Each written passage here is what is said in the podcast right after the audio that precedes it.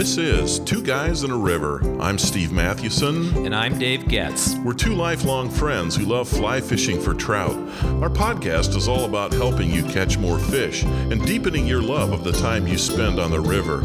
We are Two Guys and a River. For the love of fly fishing.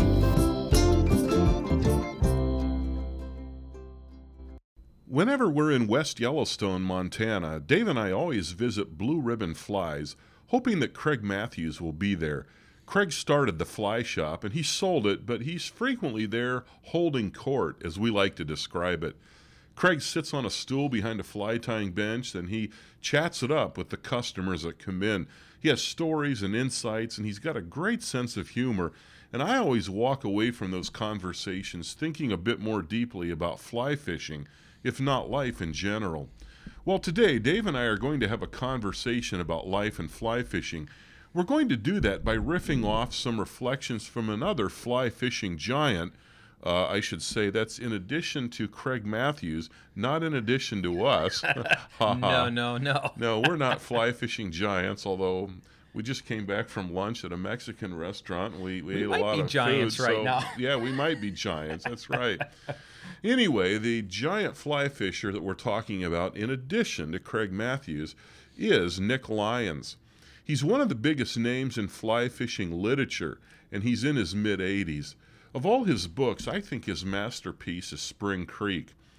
I recently shared some of his more reflective quotes from that book in uh, one of the pieces on our blog, and I, as I read them, I thought, hey, we need to have a conversation about these. So that's what we're going to do today a conversation about just a handful of uh, uh, great quotes from Spring Creek. Our first topic today is how many fish make a good day?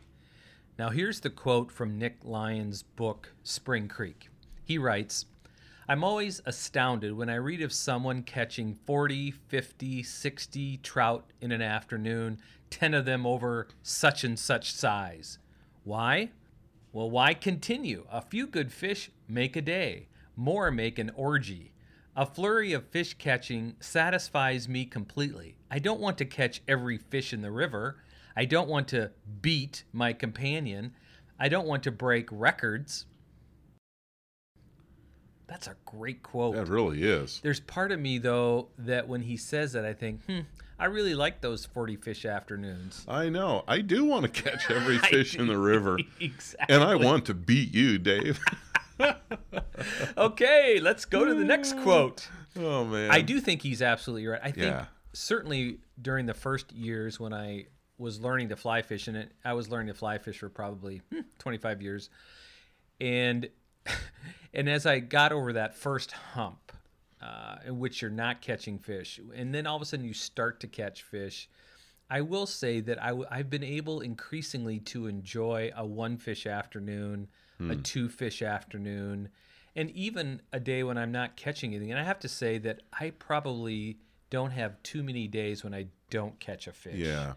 But this idea of massive amounts of fish, I don't know when he wrote this, how old he was when he wrote this, but this might be a second half of life quote. Yeah, I think this was originally published in 92. So, And he's in his 80s right yeah, now. Yeah, right. He's 84. Uh, I, th- I think, and this was 92, so do the math. I mean, let's just say he goes back 25 years from when he wrote the So book. he was yeah, he's probably 60. He's 60, early 60s. Yeah. Yeah. Mm-hmm. But what do you really think about that? I- I mean, how do you reflect on that? Yeah, I I mean I agree with him. I I love to catch fish too, and I think you just said this, but I you know, to me if if I'm not catching fish, I'm I'm not having a good time. Uh, you know, I I like catching. Uh, yeah, it's not enough for me to. Oh, it was just a great day outdoors, even though I didn't catch anything. I guess I'm beyond that. I, I want to catch fish, but you know the, the what's the difference between a 10 fish day and a and a 40 fish day? I, I think initially until I had a couple of those days, I almost felt like, well, I need to catch 40 fish to justify my existence as a fly fisher. And believe me, we've only done it a couple times. But I think after doing it a couple times, I felt like, okay, been there, uh, done that. Now I can just settle down and relax and maybe take what the river gives me. And yeah, I still get frustrated if I'm not catching as many as as as I'd like, or and, and I'm not. It's not that I have to catch more than the next guy, but if somebody else is having success and I'm not, uh, yeah, that can be frustrating. But I, I think his his line in that quote, "A few good fish uh, make a day," I think I've I- I've learned to appreciate that. Also, part of this, when I was younger and fly fishing and not as proficient as I am now, and not catching fish, I'd feel anxious. Yes. Like Oh, somehow I've got to make this day. Okay, I'm two hours in, I'm three hours in, and I'd feel anxious. Now I don't think that way. It's more like, okay, I've got a I've got a problem to solve here. They're not Yeah, hitting mhm. they're not hitting dries, they're not hitting nymphs. So maybe I should try streamers or it just is more problem solving and I've really moved out of that and Yeah, yeah. I, funny thing is, I I used to uh, I used to have that same anxiety. I mean, you you put a label to it, and I think I would fret about well. You know, then when I go home and I have to tell people that I didn't catch fish, I mean, how bad is that? Well, really, who cares? Nobody cares. Yeah, I mean, my- certainly your wife doesn't care. no, I mean, if, if I have, say I've had a good day, that's that's fine. You know, whether I, but I, I think there is that that tendency, you know, part of uh, just human nature that we, uh, you know, that we think, well, man, I've I've got to succeed at this. Well, yeah, but sometimes there's going to be uh, uh, success that comes in different Yeah, ways. that's great. I, I remember uh, maybe the first time that I caught uh, it was like over 25 fish, and I had never had a day like that before, and it was on the the bear trap. And I think the thing that was great about it was it was a surprise to me, and man, that was that was just stunning.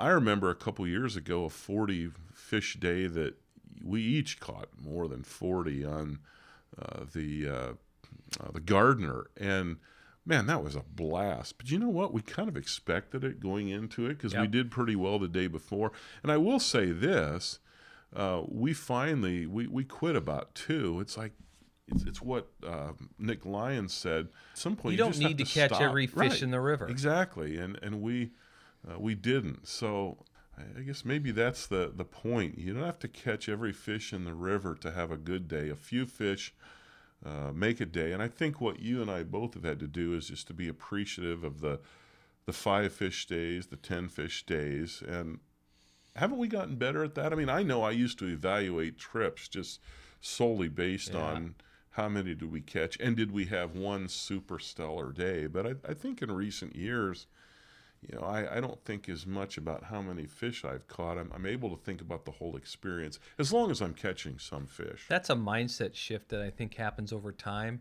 And there might be some fly fishers who begin with that and they're, you know, perfect and holistic in every way. Yeah. But I was a little more shallow, I think, when I first started out, and it's about consumption. And I beat you at being shallow. yes, you did. You did. You beat me. You broke the record on shallowness. Oh man, yeah. Oh, and I'm so proud of it. All right, here's another topic: the newness of familiar water. And here's the quote, and it's a short one.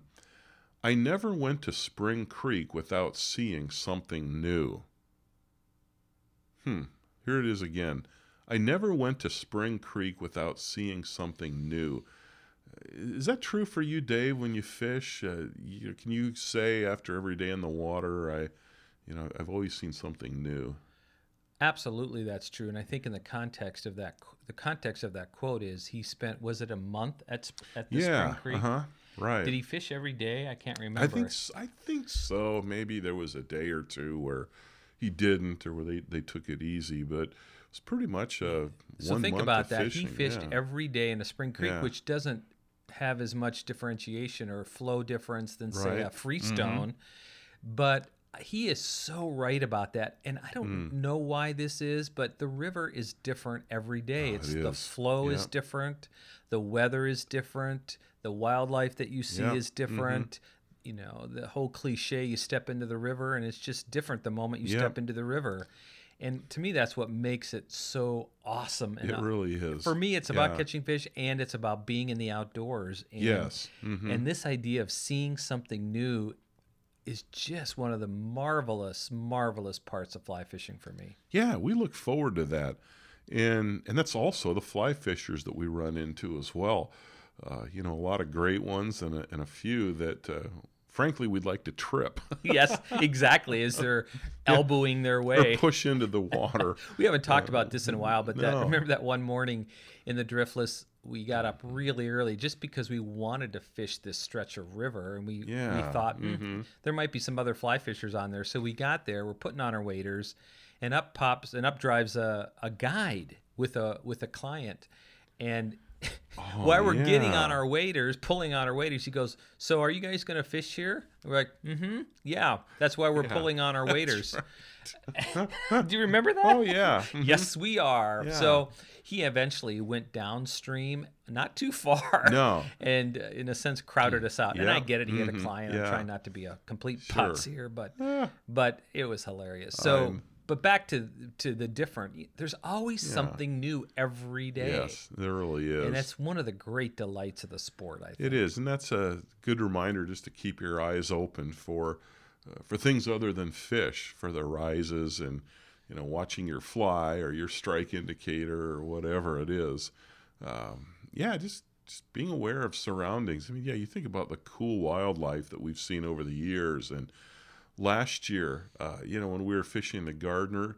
Uh, we did pretty well. It wasn't as good as uh, maybe th- it was. A, it was actually three years ago. But we did catch fish. Right. And we're catching him as we're listening to this uh, six point bull bugle on the hill, uh, what, a couple hundred yards above It us, and we could see his cows. unbelievable. Yeah, that was that was amazing. And you know, other times we've you know we've talked about running into, you know, bison or we you know we see a wolf or or you know, whatever it The might mink- be. the yeah, mink the that I mink. had on 16 yes. Mile, oh, yeah. Oh man. So yeah, there, there's always something new to see, and that that's one of the things that makes fly fishing really rich. Our next topic is why life should be like a riverbank. And here is the quote by Nick Lyon. Again, it's from his book, Spring Creek. At times, I have wished life as simple as this riverbank, the world a logical structure of bend, current, riffle, and pool, the drama already unfolding on the glassy surface, and me here on the bank, armed with some simply lovely balanced tools and some knowledge, prepared to become part of it for a few moments. So, do you wish life as simple as a riverbank, Steve? That's an interesting wow. quote. You know that that is, and I'm not sure that I have a that I have a great answer for that. Maybe the first thing I would say is a lot of the riverbanks I seem to fish don't seem to be that simple. So uh, maybe maybe my complex life is like some of those complex riverbanks that I can't always figure out. But yeah, may, maybe there is a sense in which. So maybe my answer is yes and no. Which okay, I'm talking out of both sides of my mouth. Yeah, I think we all you know, when we're out fly fishing, there is a simplicity about it that we enjoy in that moment. But on the other hand, sometimes the complexity is what makes life, you know, interesting. And that's sometimes what makes fly fishing interesting, isn't it, too? But but I, I think I see his point. I don't know. How do you think about that, Dave? There's a part of me that yearns for uh, a more simple life, and I think certainly the modern life with, you know, the cell phone, with TV, with all the noise, all the. At least for me, I'm still in the middle. I have kids in, in in in elementary school, and I have a son in high school who's graduating this spring, and I have two in college, and um, there's a complexity to life that when he talks about life as simple as this riverbank, there's something about my current life that makes me yearn for Yeah. that. And in some ways, that's a great gift of fly fishing. And Yeah. Is in that you get to return to that every Right. time you go out on the river, even Yeah. you know, even if it's crowded, uh, you still get to be a part of something that, Yeah. of this of this simplicity. So maybe that's how I would relate. Yeah, to and it. maybe, maybe that's what I'm trying to say. I guess those times on the river with that simplicity uh, maybe doesn't make me long that all of life is that way, but it provides some space to what? To detox or some space to maybe to recharge. Maybe that's a better way of, of putting it. A detox is good too. yeah, though. yeah, I like kind that. of both of those. So, yeah, it's not that I, I, I stand there and think, oh man, I wish my life were this simple, but I, I stand there and think, well, this is a great gift. This just enables me to get away some space to think and and focus on something completely different and enjoy the outdoors and and yeah, that's great. Yeah. Uh, maybe that kind of leads into uh, this next topic, and that's why trout fishing is not enough. That's kind of a provocative idea. Uh, this is what Nick Lyon says, and again, keep in mind that uh, that he was a he, he has been a very prolific writer, and uh, just had an opportunity to do a lot of teaching, a lot of different things. Uh, back in the eastern seaboard, I think maybe in the Boston area. So, this is what he says I would like to be here for weeks, even months, but I could not live all my life in trout country. I have other fish to fry. yeah, there you go, pun intended, huh? Yep. I have other fish to fry, and difficult as that other world might be, I'd rather be in the thick of it, blasted by its terrors, than sit outside and snipe. If all the year were holidays, to sport would be as tedious as to work, and I have rarely found work tedious. Man, That does, is- does that resonate with you, Dave? Oh my. Ah. You and I have often said there is both there's two at least for me. There's two impulses. One is this deep desire to move back to the west. I grew up in North Yeah. Dakota on the northern plains, but part of why I love growing up there and still love going back as I do every fall is just the isolation of it. The fact that you really are in a place where there's not hordes of people and there's something really wonderful about that. And we've often talked about after we fly fish in Montana when we take a trip how wonderful it would be to go back. But then we all we go, hmm, well, you start to really look at the folks that live there who live in trout country and their life is as hard as ours is or harder. Yeah. you know, Mhm. it's a hard It is. scrabble Yeah. existence living out in Montana. Doesn't mean there's, you know, people with lots of money that can enjoy the big house and have more of a leisurely life, but for most people, you're living a hard scrabble life and I think he's right. I think if all the year were holidays, to sport would be a te- Yeah. as tedious as to work Mhm. to sport would be as tedious as to work. And he's right. If if all there was to do was fish all the time, it would become work and it'd be kind of it, and it would and it would become a kind of work Yeah, it would. that you would not enjoy. Oh, I think that's exactly right. I have people who will say, you know, when they find out, what do you, you know, oh, you used to live in Montana. Oh, good night. You, why did you move back here? And yeah, the funny thing is, people will say, do you miss it? Well, yes, but but no. Uh, I I do miss it. I I love it, but I like my life here, and I feel like I'm doing what I'm called to do. And there's some there's some opportunities here in the Chicago area that that uh, I think have helped me develop and grow as a as a person, as a as a pastor, as a writer. Um, yeah, I, I wouldn't have had those same opportunities to develop. So I almost feel like I have the best of both worlds. I've, I've got great opportunities here, but uh, I get to go back to Montana. We, we get back, you and I do, once or twice a year, and still have family in Idaho and and uh, You have involved. family in Denver. Yeah, family in Denver and reasons too to get So to. Portland. so yeah, you do. So uh, you know, I'm I'm very content with that. But I I'd say the same thing too. I love my work and and I think for both of us, our work is a calling. I think that's a maybe the quote that uh, maybe resonated uh, most with me. All right, so here's our final topic. Uh, How trout fishing benefits your life. And here's the quote from Nick Lyons Tough fishing stretches you, provides you with the skills and confidence for a thousand lesser moments, and it eggs you on to take greater chances. It's not just courage that's required, of course, but some knowledge of the kinds of major tactics that can be necessary on a trout stream, and then a perfection of the skills needed to enact them. Would you say, Steve, that trout fishing benefits your life? Yeah, definitely does. And I'm trying to think does it benefit my life in the way that he's talking about? In other words, uh, you go out and you, you fish, and it's a tough stretch of river, and and that gives you this challenge. And then if you catch fish, you go home and you you I guess you feel better That about provides some benefit for when you when you face other lesser yeah challenges. yeah I I suppose Is that's that the- true? I don't know. I don't know. I, I do know this. When I go home and I've caught fish, I feel a lot better about myself. but I, I would think that there's probably there is a back and forth. I, I don't know which is the egg or the, the, the basket or the horse or the cart on this one. I mean, it, it can probably work both ways.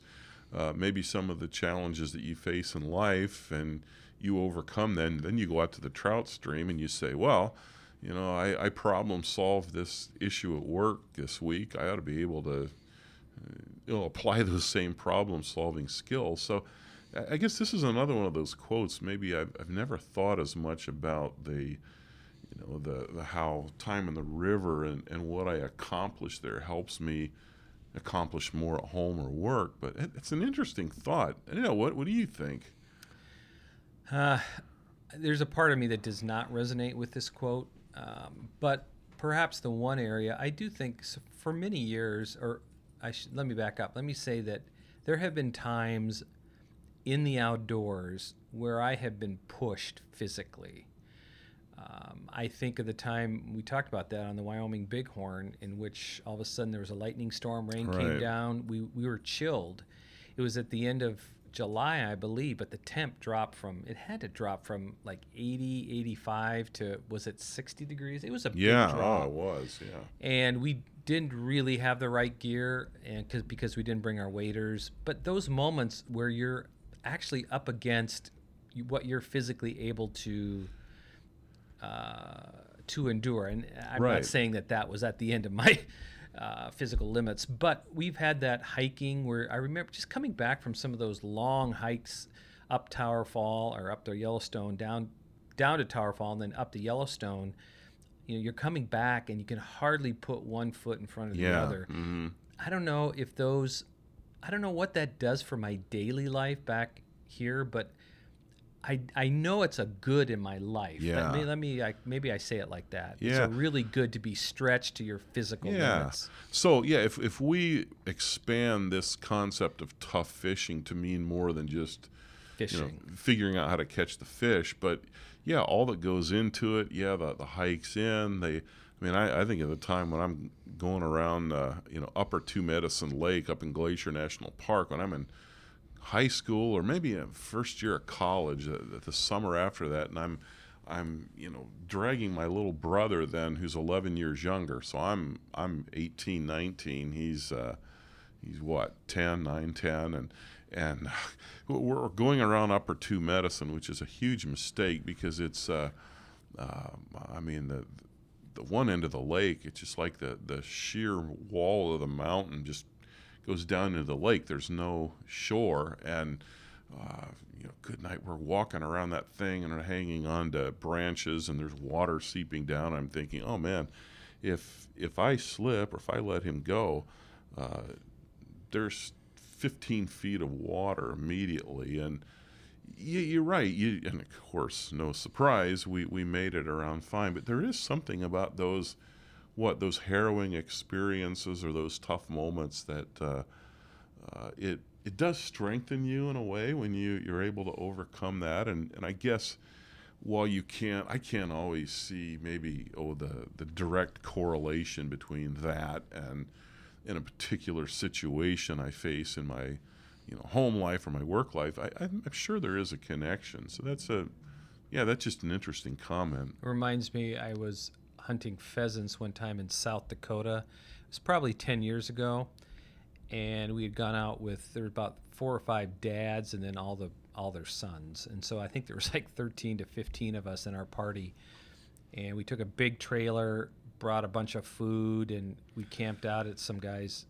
Well, actually, we didn't camp out. We stayed at a, at a, I think a AmericInn or something like that. But the first day out, they had just gotten about a foot and a half, two feet of snow. So we had gone out there and they just got blasted with snow. And it was like the day after the snowfall. And so it was a cold morning. The birds were under this crust of snow. And so we were tromping through. And within two hours, you were just exhausted. Oh, and man. your thighs were burning. And you know, and, and you wanted to quit. And you're thinking, and I'm and I'm pheasant hunting. Why? But again, those in modern life, there there isn't much that physically stretches you.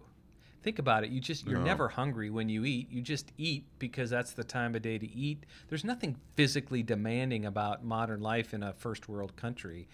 And so I think the opportunity to do that and push yourself or be pushed when when events happen or something happens, a squall comes up or I think it's really good for you. And whether that actually affects how you work or changes your life anyway, I think there's good just in that. Ah, that's a great point. Well, it's a good book. If you get a chance, uh, read Spring Creek by Nick Lyons. Well, it's time for great stuff from our listeners. Here's a comment we received from Bob on our podcast on taking an exotic fly fishing trip. Uh, we had a conversation with Toby Swank at Fins and Feathers Fly Shop in Bozeman, Montana, and uh, he talked about some exotic trips, you know, places where it's warm and uh, going to Belize and in February, some something like that. And, and this is Bob's comment. He says, "My wife and I have taken only one exotic fly fishing trip to Belize, and I really want to stress what Toby mentioned. The other people on the trip can make or break your experience, so be sure to do your research." One member of the group on my trip just dominated all the talk. He knew everything about fly fishing, politics, and how other people should be living their lives, and he wasn't about to wait to be asked before sharing his wisdom, pausing only long enough to guzzle some more rum before telling us how to live life. Oh, That's- man. Oh my, Ah. right there. Oh, and then he says it got to the point that we were spending a lot of time in our room just to avoid him. It really made the trip unpleasant, and we were kind of relieved to be heading home at the end of the week. In the future, I'll only do a trip like that if I know everyone in the group, or at least someone I know can vouch for the other members. Oh man, that's a that's a great comment. That is Woo. a p- exclamation Oh. point to what Toby said about the people on your trip will make or break the trip. Oh man, we feel your pain. We haven't been on an exotic trip with guys like that, but we've we've been around people like that. Well, I, Oh, as I man. mentioned, I was in. I went to Russia with a group of about 14 people. I think it was in 1989 for two weeks, and we were uh, we were learning language at a little uh, institute, language institute north of Moscow. A young woman on the trip. She was in her. Uh, I think she was in her mid 20s. She had graduated from a uh, I believe it was an Ivy League school, so she's very well educated. But what you don't know is when you're with a group like that and you're under pressure. And Oh, going to. Russia back then was was really an amazing thing. I still remember going through uh, the customs when we got off the plane, and people talk about the Iron Curtain. And I felt the Iron Curtain. As you Hmm. walked off this plane, there was this heaviness that settled over you Wow. that until you got back on the plane two weeks later, you felt. But anyway, when you're under pressure like that in strange situations, people do some strange things. Yeah, they do. This young woman ended up falling in love with the guide who was guiding us, and she left the trip Oh and left goodness. us left us. Th- this is a Russian guide, right? a Russian Yeah, yeah, guide. So okay. there's an Oh, American man. woman with a Russian guide, and she would actually leave the group, not tell us where she was going with this young Russian guide. It was so inappropriate. Wow. And then when we confronted her, because I was one of the leaders on the trip, then when we confronted her, she was, you know how it is when you do that. Some they make it like you're the one who's like, like you're the one who's crazy. Mm. And it was the most bizarre trip I've ever been on. Wow. But what what Bob is saying here is just dead on. Oh on. man. Man, if you don't have the right people on a trip, when when tough stuff comes, it becomes really really hard to enjoy the rest of the trip. Yeah, so uh, yeah, make sure do do a do a trip with people you know. That's a good idea. It, it's bad enough when it happens, but it's even worse when you paid a whole pile of money. A bucket load of money yeah, to go. for a once in a lifetime trip. So, That's awesome. well, that's going to do it for today. How would you respond to any of the topics we've raised in today's podcast? You can respond by commenting on this podcast link at twoguysintheriver.com. Uh, what thoughts did those quotes by Nick Lyons raise in your mind? And thank you, as always, for referring our podcast to your fly fishing club, TU chapter, friends. Keep forwarding on our content or referring or mentioning our podcast. Uh, we're just really, really grateful when you do that. And also keep sending us podcast episode ideas. And many of you have already done that. And we try to actually take all those into account and, as best we can, add them to the editorial lineup. So thank you so much. And also, one more thing if you haven't yet purchased our book, The Fly Fisher's Book of Lists Life is Short, Catch More Fish, you can find that little baby on Amazon. That's right. When you order Nick Lyons Spring Creek, uh, you make sure you get a uh, the Fly Fisher's Book of Lists. Maybe if couple people do that, Amazon will pair them together. Yeah. Wouldn't that be amazing? Well, be paired with Nick Lyons. I don't think that'll happen in our lifetime. no, and I'm, I'm sure he would be happy to know that that will not happen. All right. Well, thanks again for listening. I'm Steve Mathewson. And I'm Dave Getz. Until next time, we are Two Guys and a River. For the love of fly fishing.